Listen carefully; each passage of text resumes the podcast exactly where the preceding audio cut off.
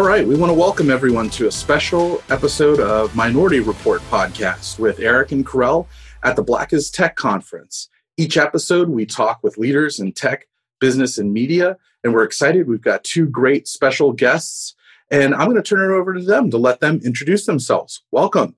Alex, let's start with you. Can you introduce yourself to the audience? Yes. Hi, everyone who's tuning in. My name is Alex Wolf. I am a tech philosopher and also the founder of Creative Business School, which is an online business education platform for content creators who want to go full time. Awesome. That's fantastic. All right. Next guest. Can you introduce yourself to the audience as well? Absolutely. This is Robert Collins. I'm the director of customer success for strategic accounts at a marketing automation and measure- measurement company called Branch Metrics, based out of California. That's awesome. Well, thank you very much, Robert. Thank you, Alex. We're so excited you're here and uh, would love to hear a little bit about. Let's start with your career journey. We want to hear about how how that sort of started, and you have great backgrounds and have been able to do so much in the space. Alex, let's start with you. Can you tell us a little bit about how you started on your career journey?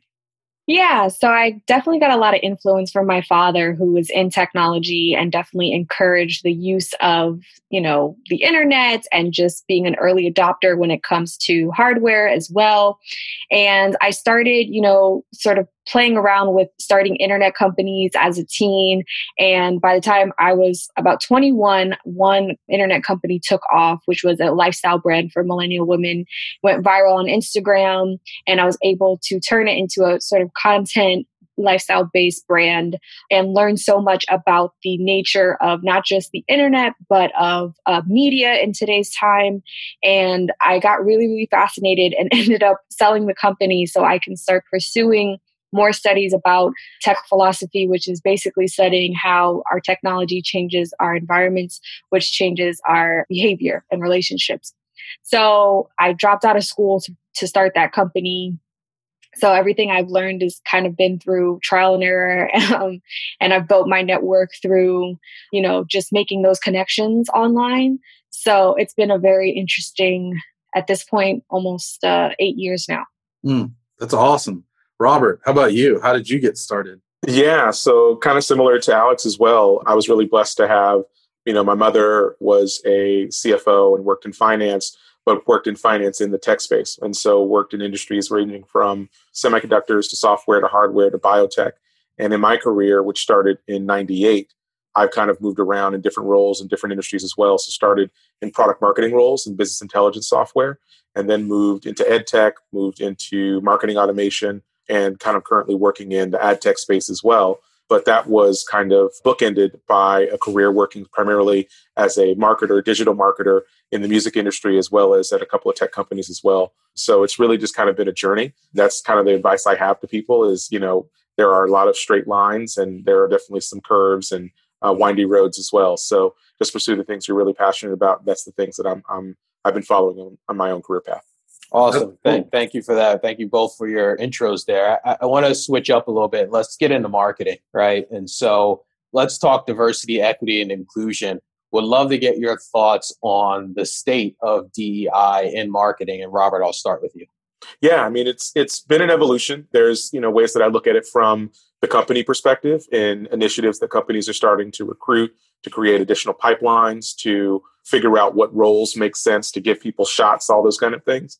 And then there's the speaking points and kind of like the you know topic du jour of diversity. And so there's a couple of ways i look at that. From a company perspective i think in the time that we're in right now this is probably one of the best times to be looking to make that transition because i feel like there are initiatives that are out there really clamoring for black talent. And that's a gut feel but also i'm, I'm really holding the mirror up to my own company and their initiatives. And I'm really happy with some of the things that we're doing to help Black founders, to help uh, students. Uh, we're reaching out to his, historically Black colleges and universities, which I'm an alumnus of myself. So there's a lot of things that we're doing as well. And I'm just seeing them kind of roll out. I like to be critical as well in looking specifically in the marketing space mm-hmm. because I work with so many creatives and I would love to see more people working in that creative technical area, right? So, mm-hmm. you know, I feel like we drive so much of the influence on what's happening in these platforms, but how can we inform product roadmaps? How can we inform UX or UI experiences? We have all that feedback. I just want to see more folks step out and get comfortable moving into those roles as well. So if this is a bit of a, you know, a, a planting a flag and, and saying that it is possible because I didn't come from a technical role, even though, you know, I had exposure to tech, you know, it's something I've been able to adopt and I wouldn't consider myself to be quote unquote technical at all. Gotcha. Okay. And then Alex would love to hear your thoughts on on the same question of the the state of DEI and marketing, but also because of your history and sort of what you're doing now as an influencer marketer and, and that point about, you know, seeing more of us on screen or, or out there. I would love to get your thoughts on that. Yeah, I mean, I agree that, you know, right now is really the best time to capitalize. And I think, particularly, what I'm passionate about teaching and really making clear for people who are either buying influencer marketing or producing it is that you know the the distribution of your message of your product of that content is so important mm-hmm. and i feel like as black creatives as black people who create media and are you know predominantly in charge of the most popular, profitable media in our culture that you know we have to start looking reading between the lines about what that means on an ownership level on a negotiation level and start to cut you know fair deals deals that are not only working in our favor but are at least just decent. Because you know as a content creator i i see myself as someone who is contributing to making these tech giants profitable as they are. We are creating the programming that makes it possible to sell advertisements in between them. So I think just a perspective shift is can be really helpful because the power is already ours. And I think it's just a matter of, of realizing it and capitalizing on it. Gotcha. And and I want to sort of stay on that that topic for a minute because I think one of the things that's important in marketing and in the messaging, right? There's the entertainment aspect of it, there's the educational aspect of it, but there's also the emotional aspect and provoking emotion, right? And right now, let's just face it, in our country, right, the climate is very emotionally charged, right? Mm-hmm. And so, h- how do you, when you're, say, maybe coaching organizations, how do you speak to them about sort of making sure that they're being authentic, right? And not culture jacking or not just putting out messaging just to put it out with no real action behind it. Yeah, I mean, I think what's so important about that, you know, especially like you said this year, we've seen a lot of flip flopping from a corporation messaging standpoint. And a lot of that is because brands aren't really clear about what their values are. Mm. And their values tend to be, you know, just like us, please. Um, and the current climate we're in that just doesn't work so i think that a, a brands who are listening or people who are in charge of these types of roles really want to pick a value system and be consistent with it. Because even if it doesn't align with everybody that you want that consistency is what gives you um, the resiliency for turbulent times. Because the thing is if you're flip-flopping then people can't trust you. And there's already so much distrust right now on a consumer level that you don't want to risk it. So just being very clear about what your values are and consistently, you know, saying that through your brand messaging and being honest about what they are. Because like you said, you know, the the whole taboo is if, you know, you're saying one thing but the boardroom looks another way, then either you have to reevaluate those values or just kind of be honest about what you really stand for. So Gotcha, gotcha. Robert, would love to hear your thoughts on that. Too. Yeah, no, this absolutely resonates with me, but it's so funny how it's it's my lens that I look at this from, right? Where when we're talking about that authentic connection that you're making from a brand to an individual, how you're communicating that, how it can be, you know, a messaging piece that's happening on a paid platform, but then as you're communicating directly with customers via email, via push notifications, maybe if you have a mobile application, there's pop-ups and things like that. How are all those things consistent? Those are the types of platforms that I've you know been driving and leveraging the last few years with customers, but would love for that to be something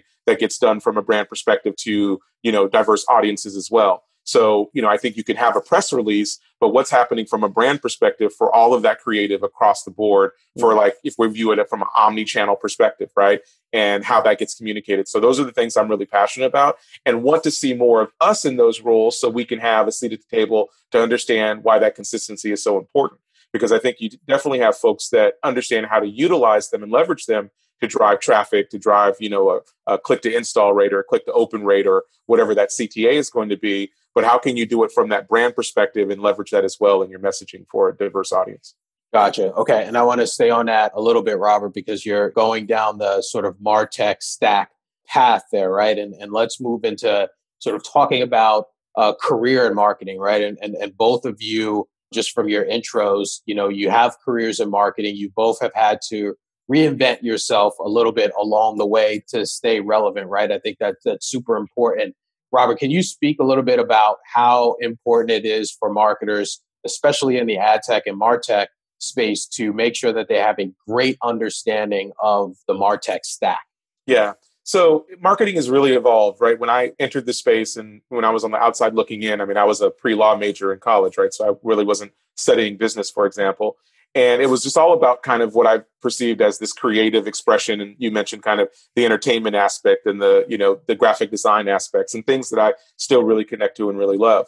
But when you take that a level further and you pull back another layer or a couple of layers of the of the onion, you realize that a lot of these decisions are informed based off data and how is that data stored so those are in databases and how are you able to access that data so that could be through you know different systems for what we call cdps or customer uh, data platforms that you're pulling data out of and you're analyzing it you're creating different segments quote unquote of people that you want to engage. And then well, how are you engaging them? Well we can talk about those kind of platforms whether it's social campaigns influencer campaigns content marketing whether that's going to be kind of a, a, external way of looking at where you're pulling people into your platform whether that's on mobile or web or an actual in-store experience. So that could be again mentioned email and push notifications. Or if they're on your platform what are you doing to make that kind of communication more sticky so again how are you providing notifications how are you personalizing you know, purchase histories or personalizing uh, different engagements, things that actually matter to them. Don't just, you know, present, you know, something to me that I really don't care about, right? You know, how are you able to actually use that data? And so there's a lot of, you know, information that can be sent out there. And, and I'll be completely transparent and, re- and recognize that it's not always used for good. I mean, there are a number of different documentaries and things like that that can show how some of that data can be manipulated. I think the point I'm trying to make is that when again you have very clear brand messaging and you know you're actually serving a purpose for customers that are coming to you understanding how that stack works is going to be key so it's everything ranging from again you know how i look at it from a data perspective and analysis perspective and that automated kind of messaging perspective and those are kind of the buckets happy to drill down a little further but that's how i start kind of on a high level Gotcha. Okay. Thanks for that, Robert. And and Alex, from your perspective, can you speak a little bit to the audience of the importance of influencers in marketing as well. Yeah, I mean, so my strategy is way more qualitative. The way I built my first company, we didn't do any paid ads. It was all organic. Not to say that one is better than the other, that's just what I have the experience in. And I think what that experience taught me is how important it is to build obviously a community around your brand and your product if you can. I often talk about the difference in selling tangible value and intangible value. So right now our market it you know the economy is so sophisticated that most people are getting what they need on a tangible level, all of those things. Most of those things have been commoditized and they're competing via price. So the things that people are going Google Gaga over, like the Travis Scott burger or the new Jordan, they all have an emotional intangible appeal that you know have to deal with a lifestyle that have to deal with a community that have to deal with a philosophy. And your brand i do believe needs those intangible qualities in order to be attractive either to employees and your customers honestly because even as employees we've seen all this research coming in about how important it is for people to feel emotionally aligned with what their you know companies are, are working towards. So i think that's just super important. Building a culture brand building community and creating that intangible value so that there are emotions and memories associated with your product because it's so much easier to compete that way than mm-hmm. just trying to sell the cheapest this or the cheapest that. Bezos already beat us to that. I hear you on that. I hear you. So, one more question I have for both of you here, right? You're both great at what you do, right, in, in marketing. I think that one of the keys to marketing today, especially in larger organizations, is showing the value of the marketing initiatives that you take, right? And data plays a lot into that and how that ties back to the overall business and business goals. And I'm curious to get both of your thoughts on how you go about accomplishing just that. And Robert, I'll start with you.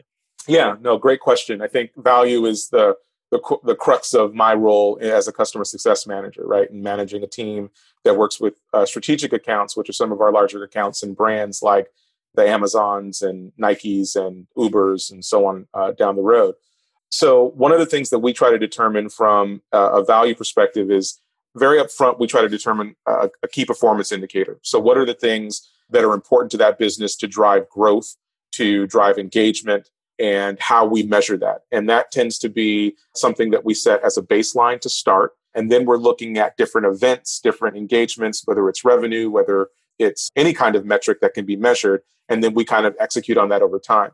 Because we work with marketers as well, they have a sense of the types of campaigns they want to use. So, you know, I work a lot in paid advertising, but as Alex mentioned, we also do a lot of owned tracking as well. And then, you know, I'm sure you're familiar with the paid earned own model. So we're working full circle. So we're looking at all of those perspectives and saying, okay, well, where are we able to drive effectiveness for all of those channels? So if it is, uh, you know, a paid campaign, I think that's kind of generally a little more measurable. You can understand what you spent on it, the number of, you know, let's say if we're talking about a mobile app, for example, the number of installs you secured, and then potentially the number, the amount of revenue that came through, and we can track that fully through the life cycle and all the way down funnel Uh, organic, I think, is a great model to be tracking as well. We do a lot with what we call deep linking with our company, which allows you to deep link directly into an app or any location for that matter.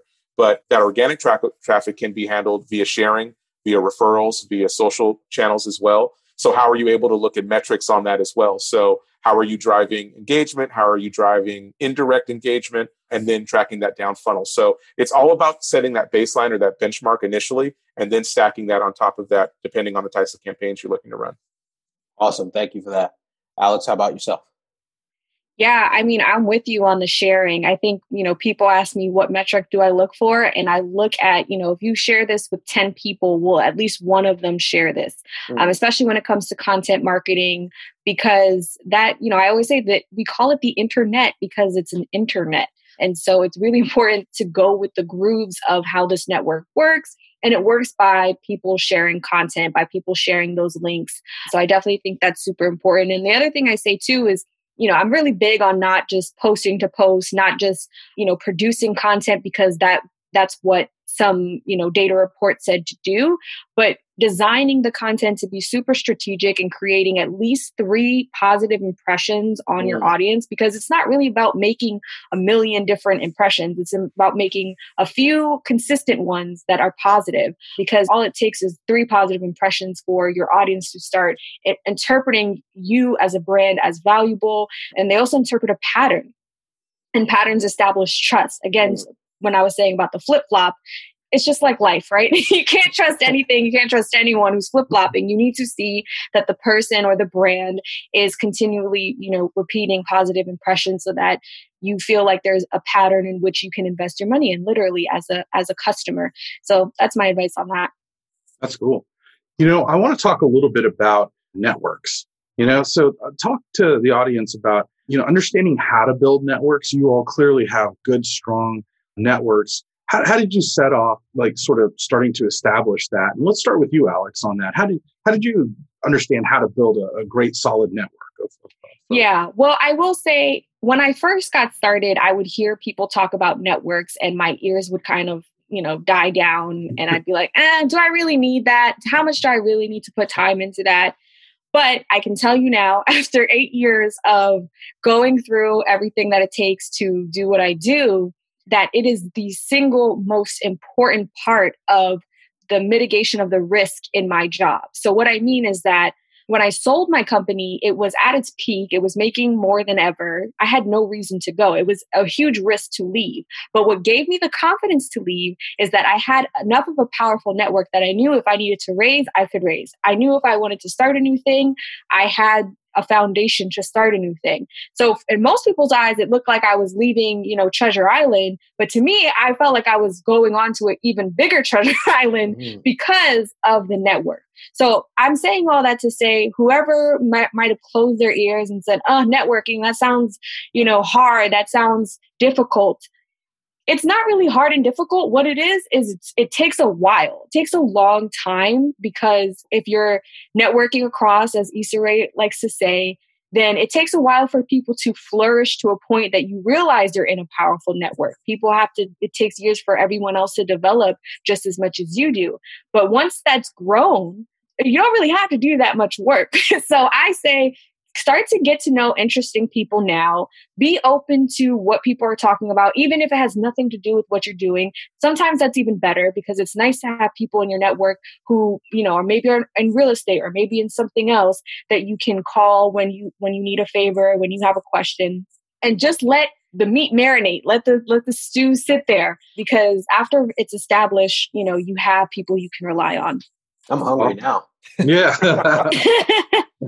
Robert, how did you start building your great network? Yeah, so similar to Alex, it's an interesting kind of perspective because I will say that networks evolved over the course of my career at different stages, right? I would say that early in my career, I, I was a little questionable about the effectiveness of networks and whether or not it was something I wanted to do because I wasn't sure if it was an authentic connection, right? You're, you're so early stage in your career and you're wondering, okay, am I trying to get something? Is this person trying to get something from me? That kind of thing. And then as you evolve in your career, you realize it is about, you know, those connections that might be secondhand or third hand that you're going to need to rely on to find out new opportunities to grow business, to just kind of pursue if you're looking at making a career change. So, you know, if I was to step back into my early part of my career and say, hey, you know, this is why this is important. What I would kind of recommend is go and pursue the things that you're super interested in, whether it's professional organizations, events like this that are obviously, you know, in some capacity free for people to participate in.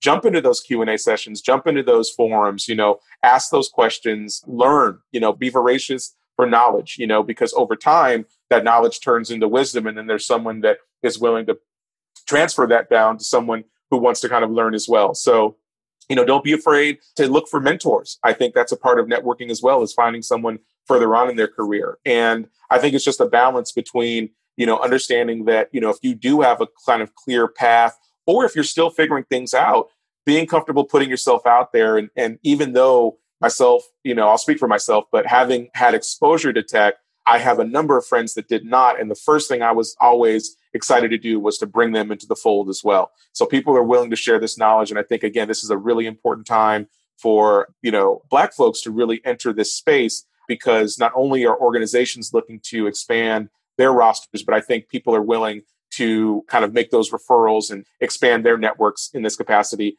to diversify the companies as well. I just wanted to quickly add to yeah. that. Um, one of my favorite things I like to say is that I knew Blavity when it was a t-shirt. Mm. Like it was just a mm-hmm. t-shirt. It was like an idea and probably a pitch deck. And that just goes to show that whatever t-shirt is in your network right now, it might turn into something, it might not.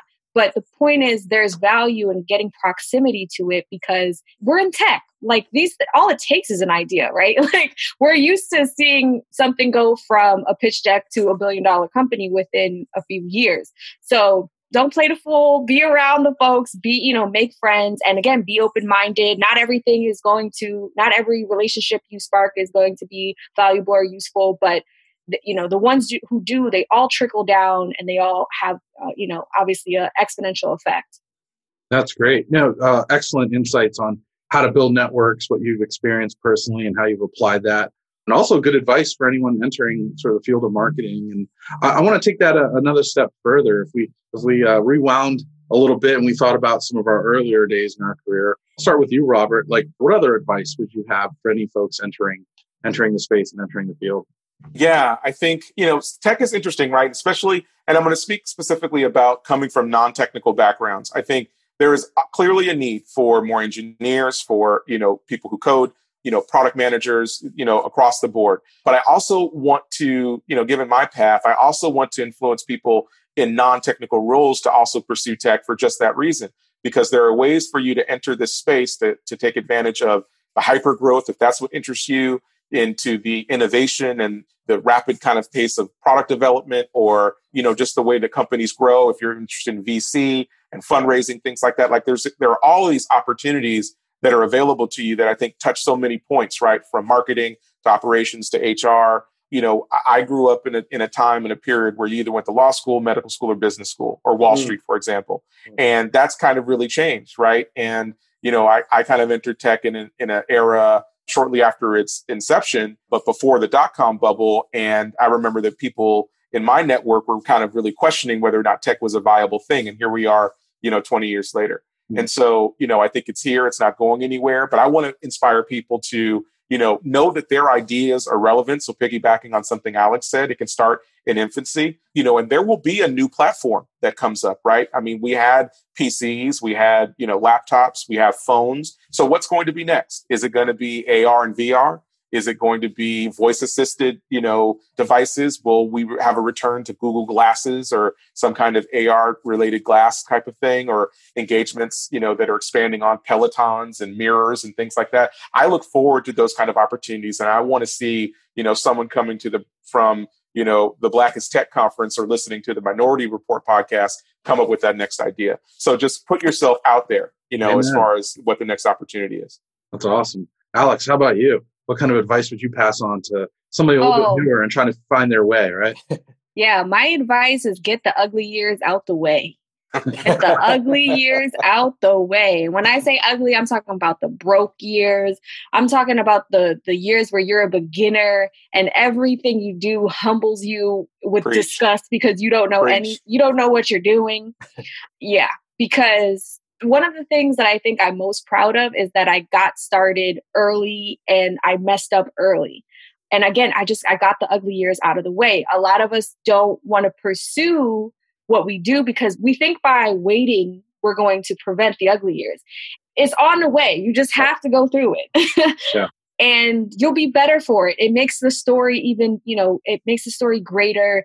It's how you build the character, it's how you build the resiliency because, you know, thinking about it feels really good, but unless you can fall in love with doing it, it's just, it's not going to happen. So I, I, always quote Beyonce. She says, "People don't like to rehearse because it humbles you," and it just goes to show it takes it. Rehearsal is humbling because you have to sit through messing up over and over and over again. But that's how you get the perfect performance. So that's all I'll say. that's fantastic. Well, thank you so much, Robert. Thank you so much, Alex. It's been a great, great time. And I know that a lot of the audience will want to stay in touch. What are one or two ways that they can find you and stay in touch with you? Let's start with you, Alex. Yeah, so for all the content creators listening, I actually have a free masterclass where I talk about ways to get uh, paid opportunities consistently, and you can find that at the bit.ly bit.ly slash Alex Wolf Masterclass.